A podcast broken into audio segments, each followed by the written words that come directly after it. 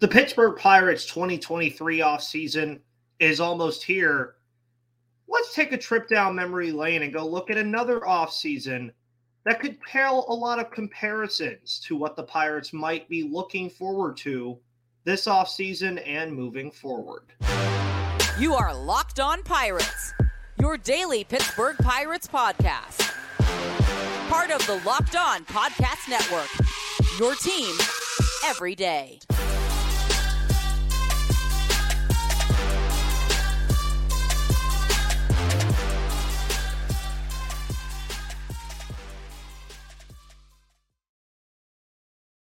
Welcome back, everybody, to the Locked On Pirates podcast here on the Locked On Podcast Network, where it's your team, your Pittsburgh Pirates. My name is Ethan Smith, your host of this wonderful podcast, bringing you news, analysis, opinions, and reactions to everything that the Pittsburgh Pirates do all the time, year round. Guys, I hope you're having a phenomenal Wednesday. Thank you for tuning into this show, as you always do on YouTube, Spotify, Odysee, or wherever you get this wonderful podcast. And on today's show, I think it's time to get a little creative and go back to an off season that, as you can tell by the title card, I think is very, very important to go look back on based on what the Pirates might be doing this off season to improve and be a better baseball team.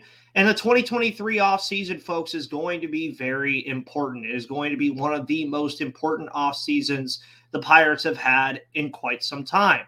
Now, obviously, there have been some important off seasons in the past. Most notably, 2016 comes to mind for me as a as probably the most impactful off season that the Pirates last had. But I think it's been a while now for Pirates fans and myself to think about bringing in talent to make this team better rather than just sending it out for nothing. And I think that's a very important thing to look forward to if you're a Pittsburgh Pirates fan over the next couple of months with this team constructing the roster in a way that is going to look better than what it looked like at the end of the season. And even at the end of the year, the Pirates looked like a pretty good baseball team, folks. Now, one off season, of course, in my opinion, could pale comparison to the one that we'll see in the coming months. And I go back to the 2012 2013 offseason. And we start obviously with the 2012 season when the Pirates ended the 2012 campaign 79 and 83. Course, they were just a mere three games better than 2023 in 2012. And again, 11 years apart, it's hard to really fully compare these two off seasons. I understand that.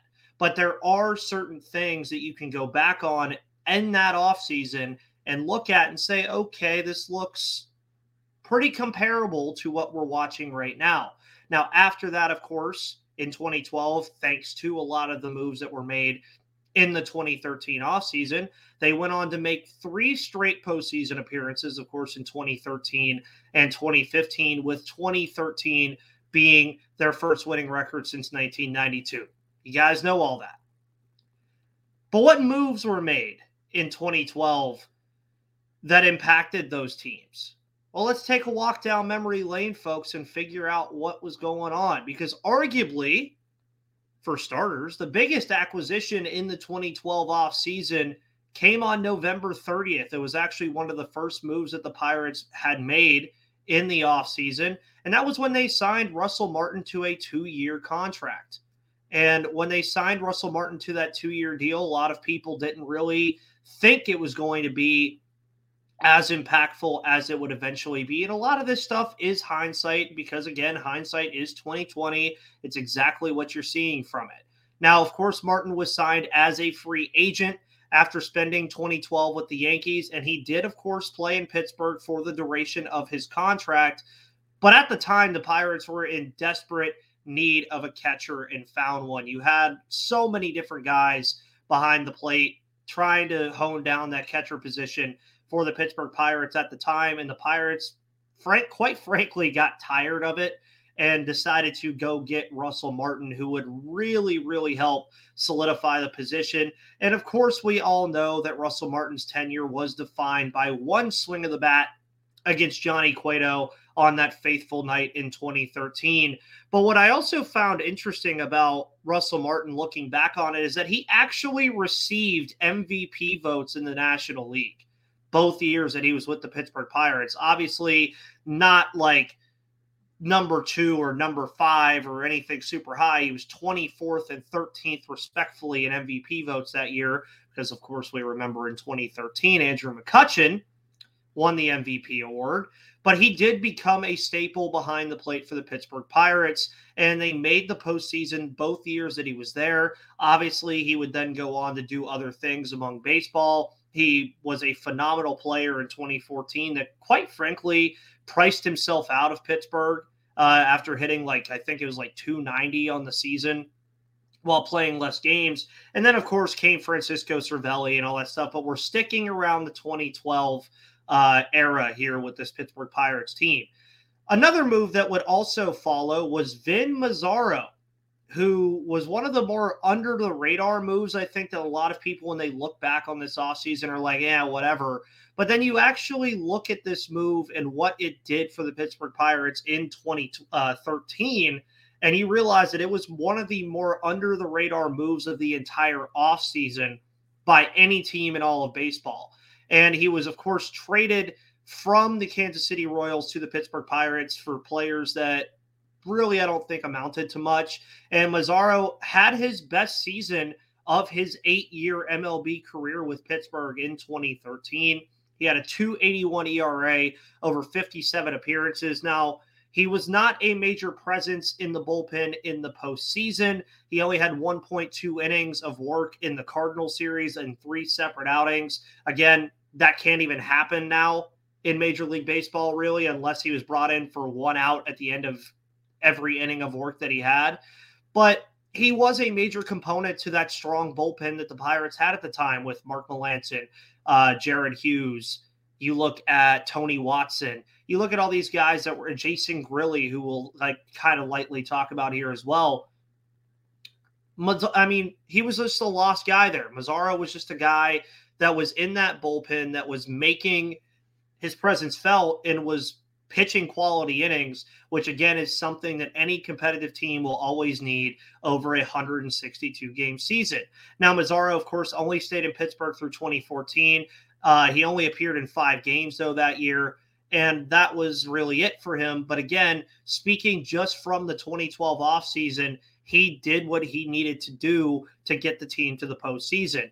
And one of the biggest questions surrounding the 2012 offseason, of course, involved Charlie Morton, who, after debuting in 2009, became a mainstay in the rotation for the Pittsburgh Pirates. And he dealt with injuries in 2012. He only had nine starts that year.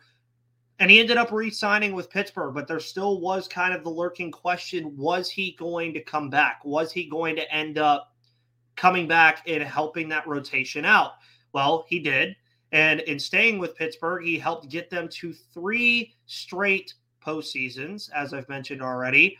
And he made 69 starts over three seasons, including one start in the postseason, which he did lose to the St. Louis Cardinals, but he was exactly the guy that the Pirates wanted at the time to complement Gerrit Cole and Francisco Liriano. And his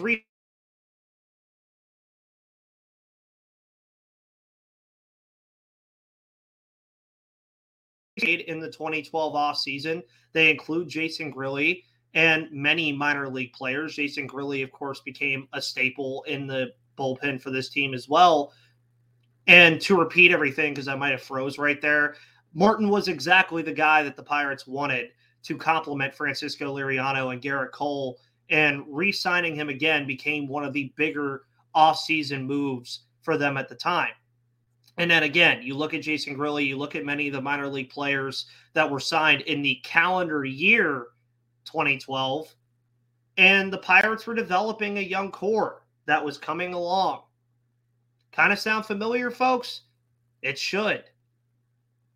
But before we get into what they did in the calendar year 2013 as part of the 2012 2013 offseason, we'll be right back to talk to you about Jase Medical. Of course, Jase Medical is here for you, folks. They are here for you to help you empower yourself in situations when you absolutely need it. The Jase case is a personalized emergency medication kit that contains five essential antibiotics that treat the most common and deadly bacterial infections. You can also customize your case and add additional life saving medications based on your unique needs. Jase Medical now offers customability for your Jase case with dozens of add on modifications. Of course, you choose the medications that best fit you and your family's unique needs. Jase is continually working to expand their medication offerings, and in those efforts, they've added in ivermectin as an option in the Jase case. By the way, you know, there's a lot of stuff that you could also do with uh, Jase Medical, like buying a gift card buy a gift card for family or your loved ones so that they can get a Jase case of their own. So go to jasemedical.com and enter the code locked on. That's L O C K E D O N at checkout for a $20 discount on your order. That's promo code locked on at jasemedical.com.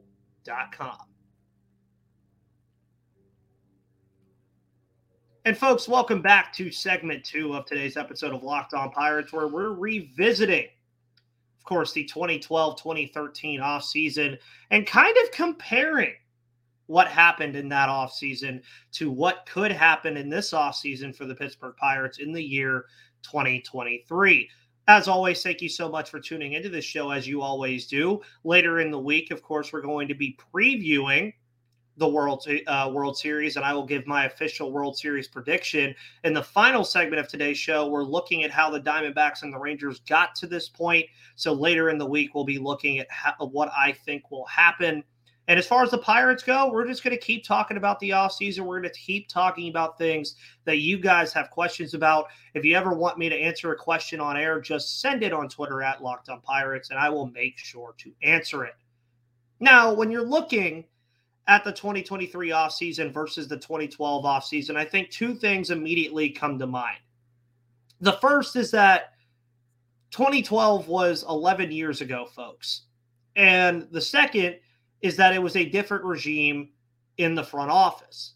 Those are going to be the two biggest things that you're looking at when comparing the two. But the reason that I'm comparing the two is to show you all that's something I think is worthy of speaking about when you look at how the Pirates operated in that season.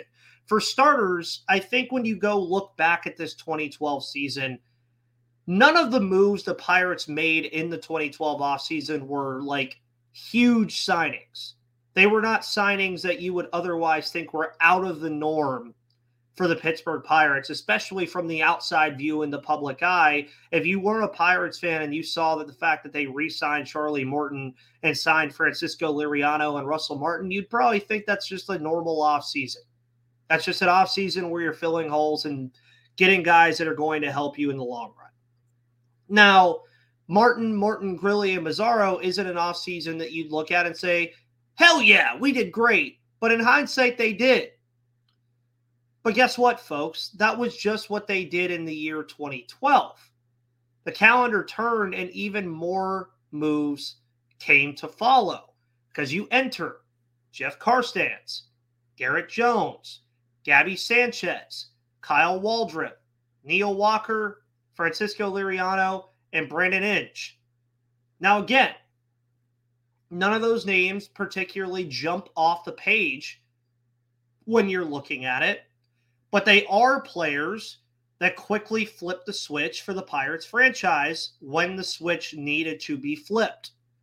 And you look at the acquisitions as a whole, some of them do actually pair comparison to what the Pirates need today. You look at the Pirates rotation right now, and obviously Mitch Keller is the guy in your rotation. You know that. Mitch Keller is going to be the guy.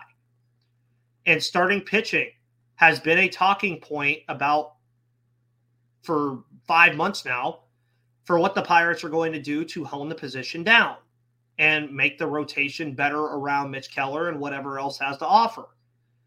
And with Charlie Morton and Francisco Liriano being signed in 2012, when they wanted to shore up the rotation around, oh, uh, the rookie Gerrit Cole, who ended up being very good and is still playing baseball 10 years later. Though weren't major signings, but they were signings that did exactly what they were supposed to do, and that was create a solid rotation around your ace. Think the Pirates are going to try to do that this offseason, folks? Yeah, probably. How about first base with Garrett Jones and Gaby Sanchez? It was a position that the Pirates desperately needed to fill.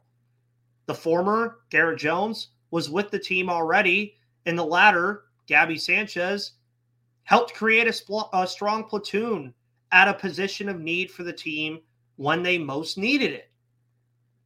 And that's just something that you look at and say, okay, look at the Pirates in today's age. Right now, who's your first baseman? Is it Henry Davis? Is it Jared Triolo? Is it Connor Joe? Is your first baseman somewhere in the minors, but just too far away?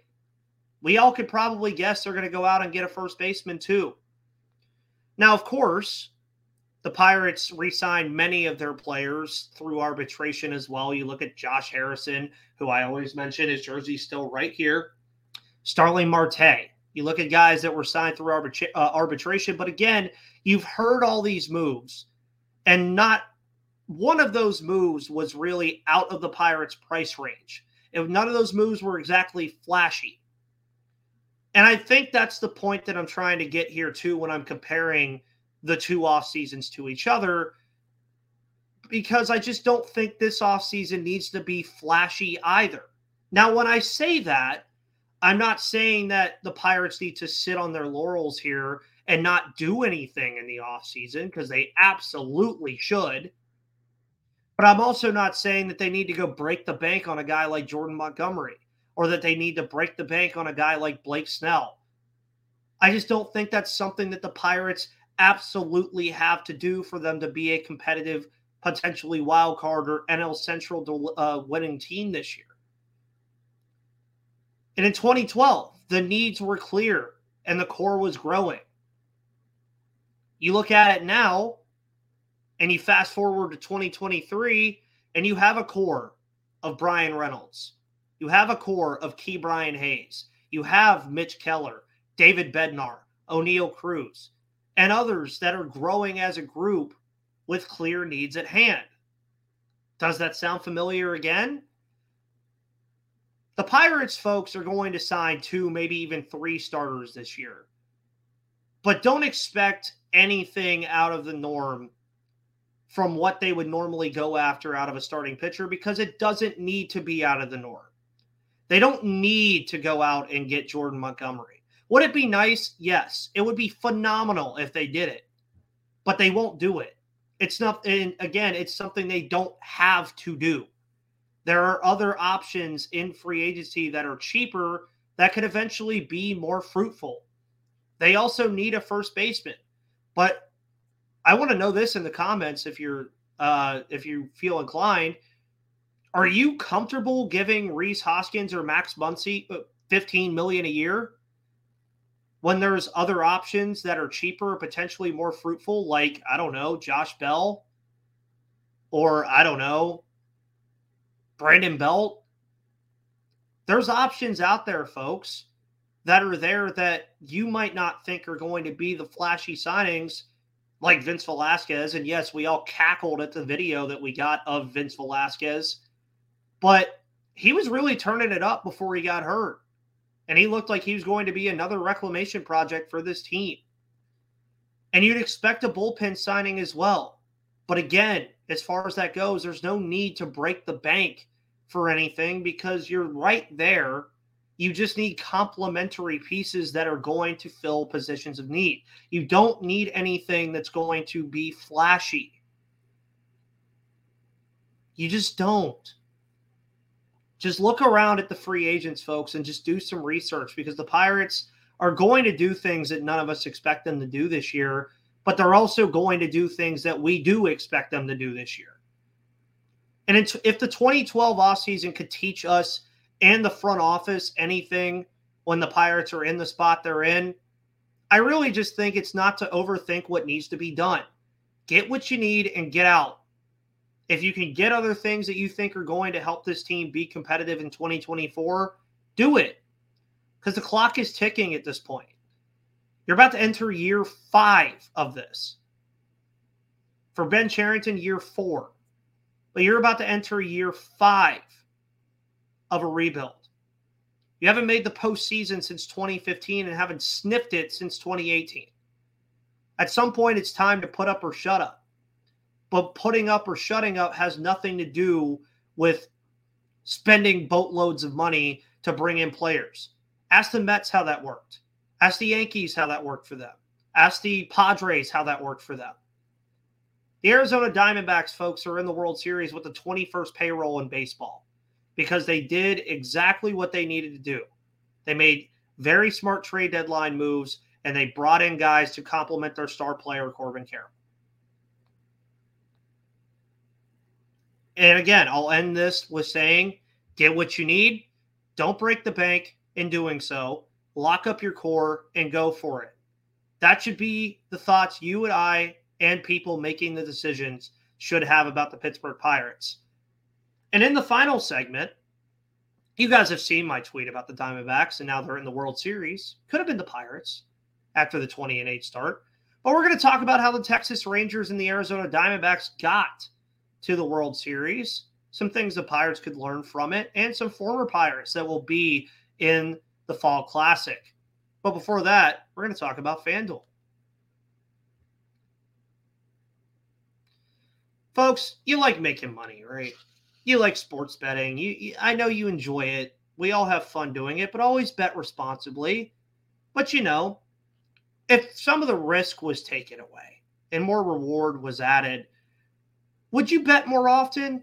Well, that's what FanDuel is doing for you right now because the World Series is right around the corner and you can make your World Series debut with FanDuel, America's number one sports book.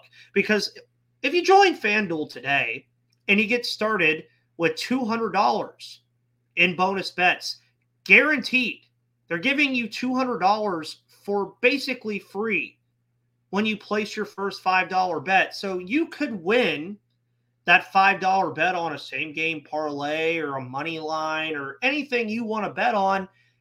And win or lose, you're still getting $200 in bonus bets guaranteed and all you have to do is visit fanduel.com slash locked on to create your new account. Then you can get in on the action from the first pitch until the final out. You can bet on everything from strikeouts to home runs to who will win the game.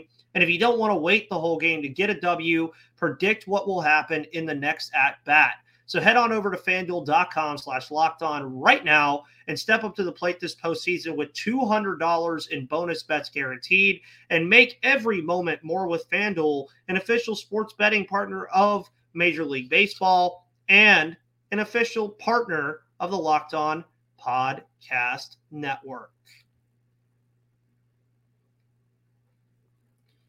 Alrighty, everybody, and thank you so much to FanDuel and Jase Medical for sponsoring this episode here on Wednesday, October 25th.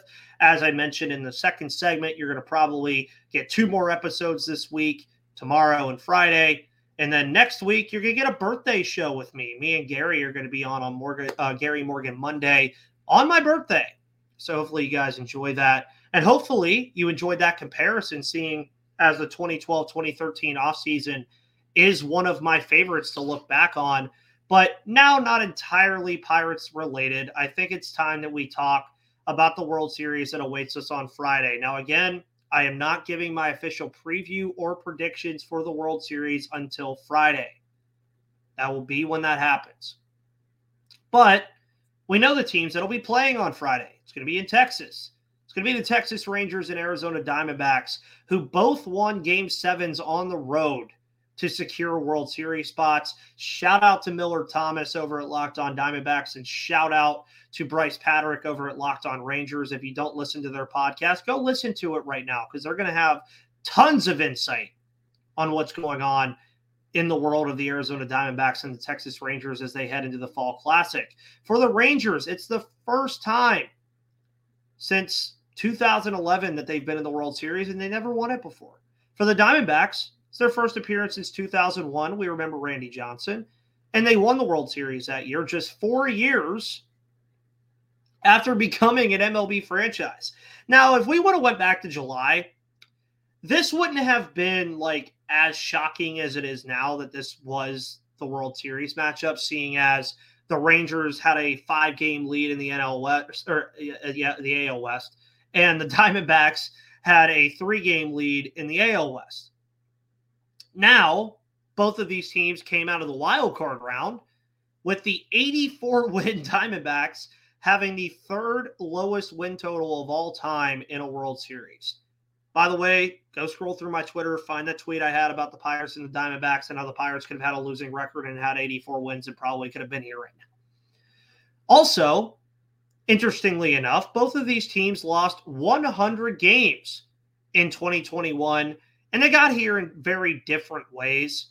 Uh, the Rangers, of course, have broken the bank over the past two off seasons. You look at Jacob DeGrom, Corey Seager, Marcus Semien, and others that have been brought in. You look at the trades they've made for Max Scherzer. You look at Jordan Montgomery being a big trade piece, Aroldis Chapman.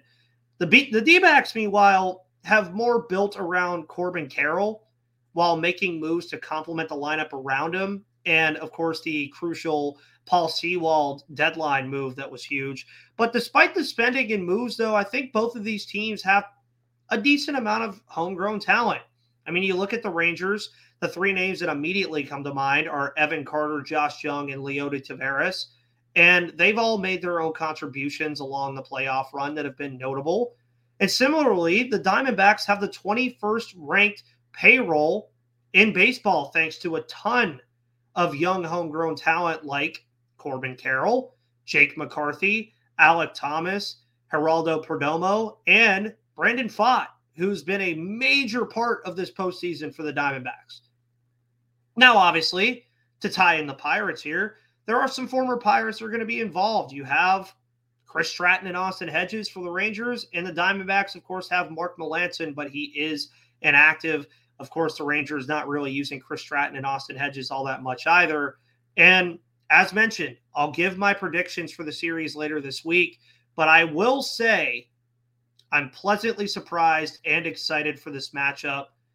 And I'm excited for the young stars. I'm excited for Adolis Garcia, Corbin Carroll, um, Jonah Heim. I'm really excited for Evan Longoria as well, folks. I think him getting back is very fun. But that's how we'll end the show. Thank you guys for tuning in as you always do on all of your podcast platforms. My name is Ethan Smith. You can follow me on Twitter right there at MVP underscore Ethan or at Locked On Pirates for all of your news analysis, reactions, and opinions of everything going on in the world of the Pittsburgh Pirates. You can also like and subscribe this channel on YouTube at Locked On Pirates. And you can find Locked On Pirates on Spotify, Odysee, Google Play, or Apple Podcasts, or wherever you get your podcasts. Guys, thank you so much. Have a wonderful rest of your Wednesday, October 25th, and I will see you on the flip side.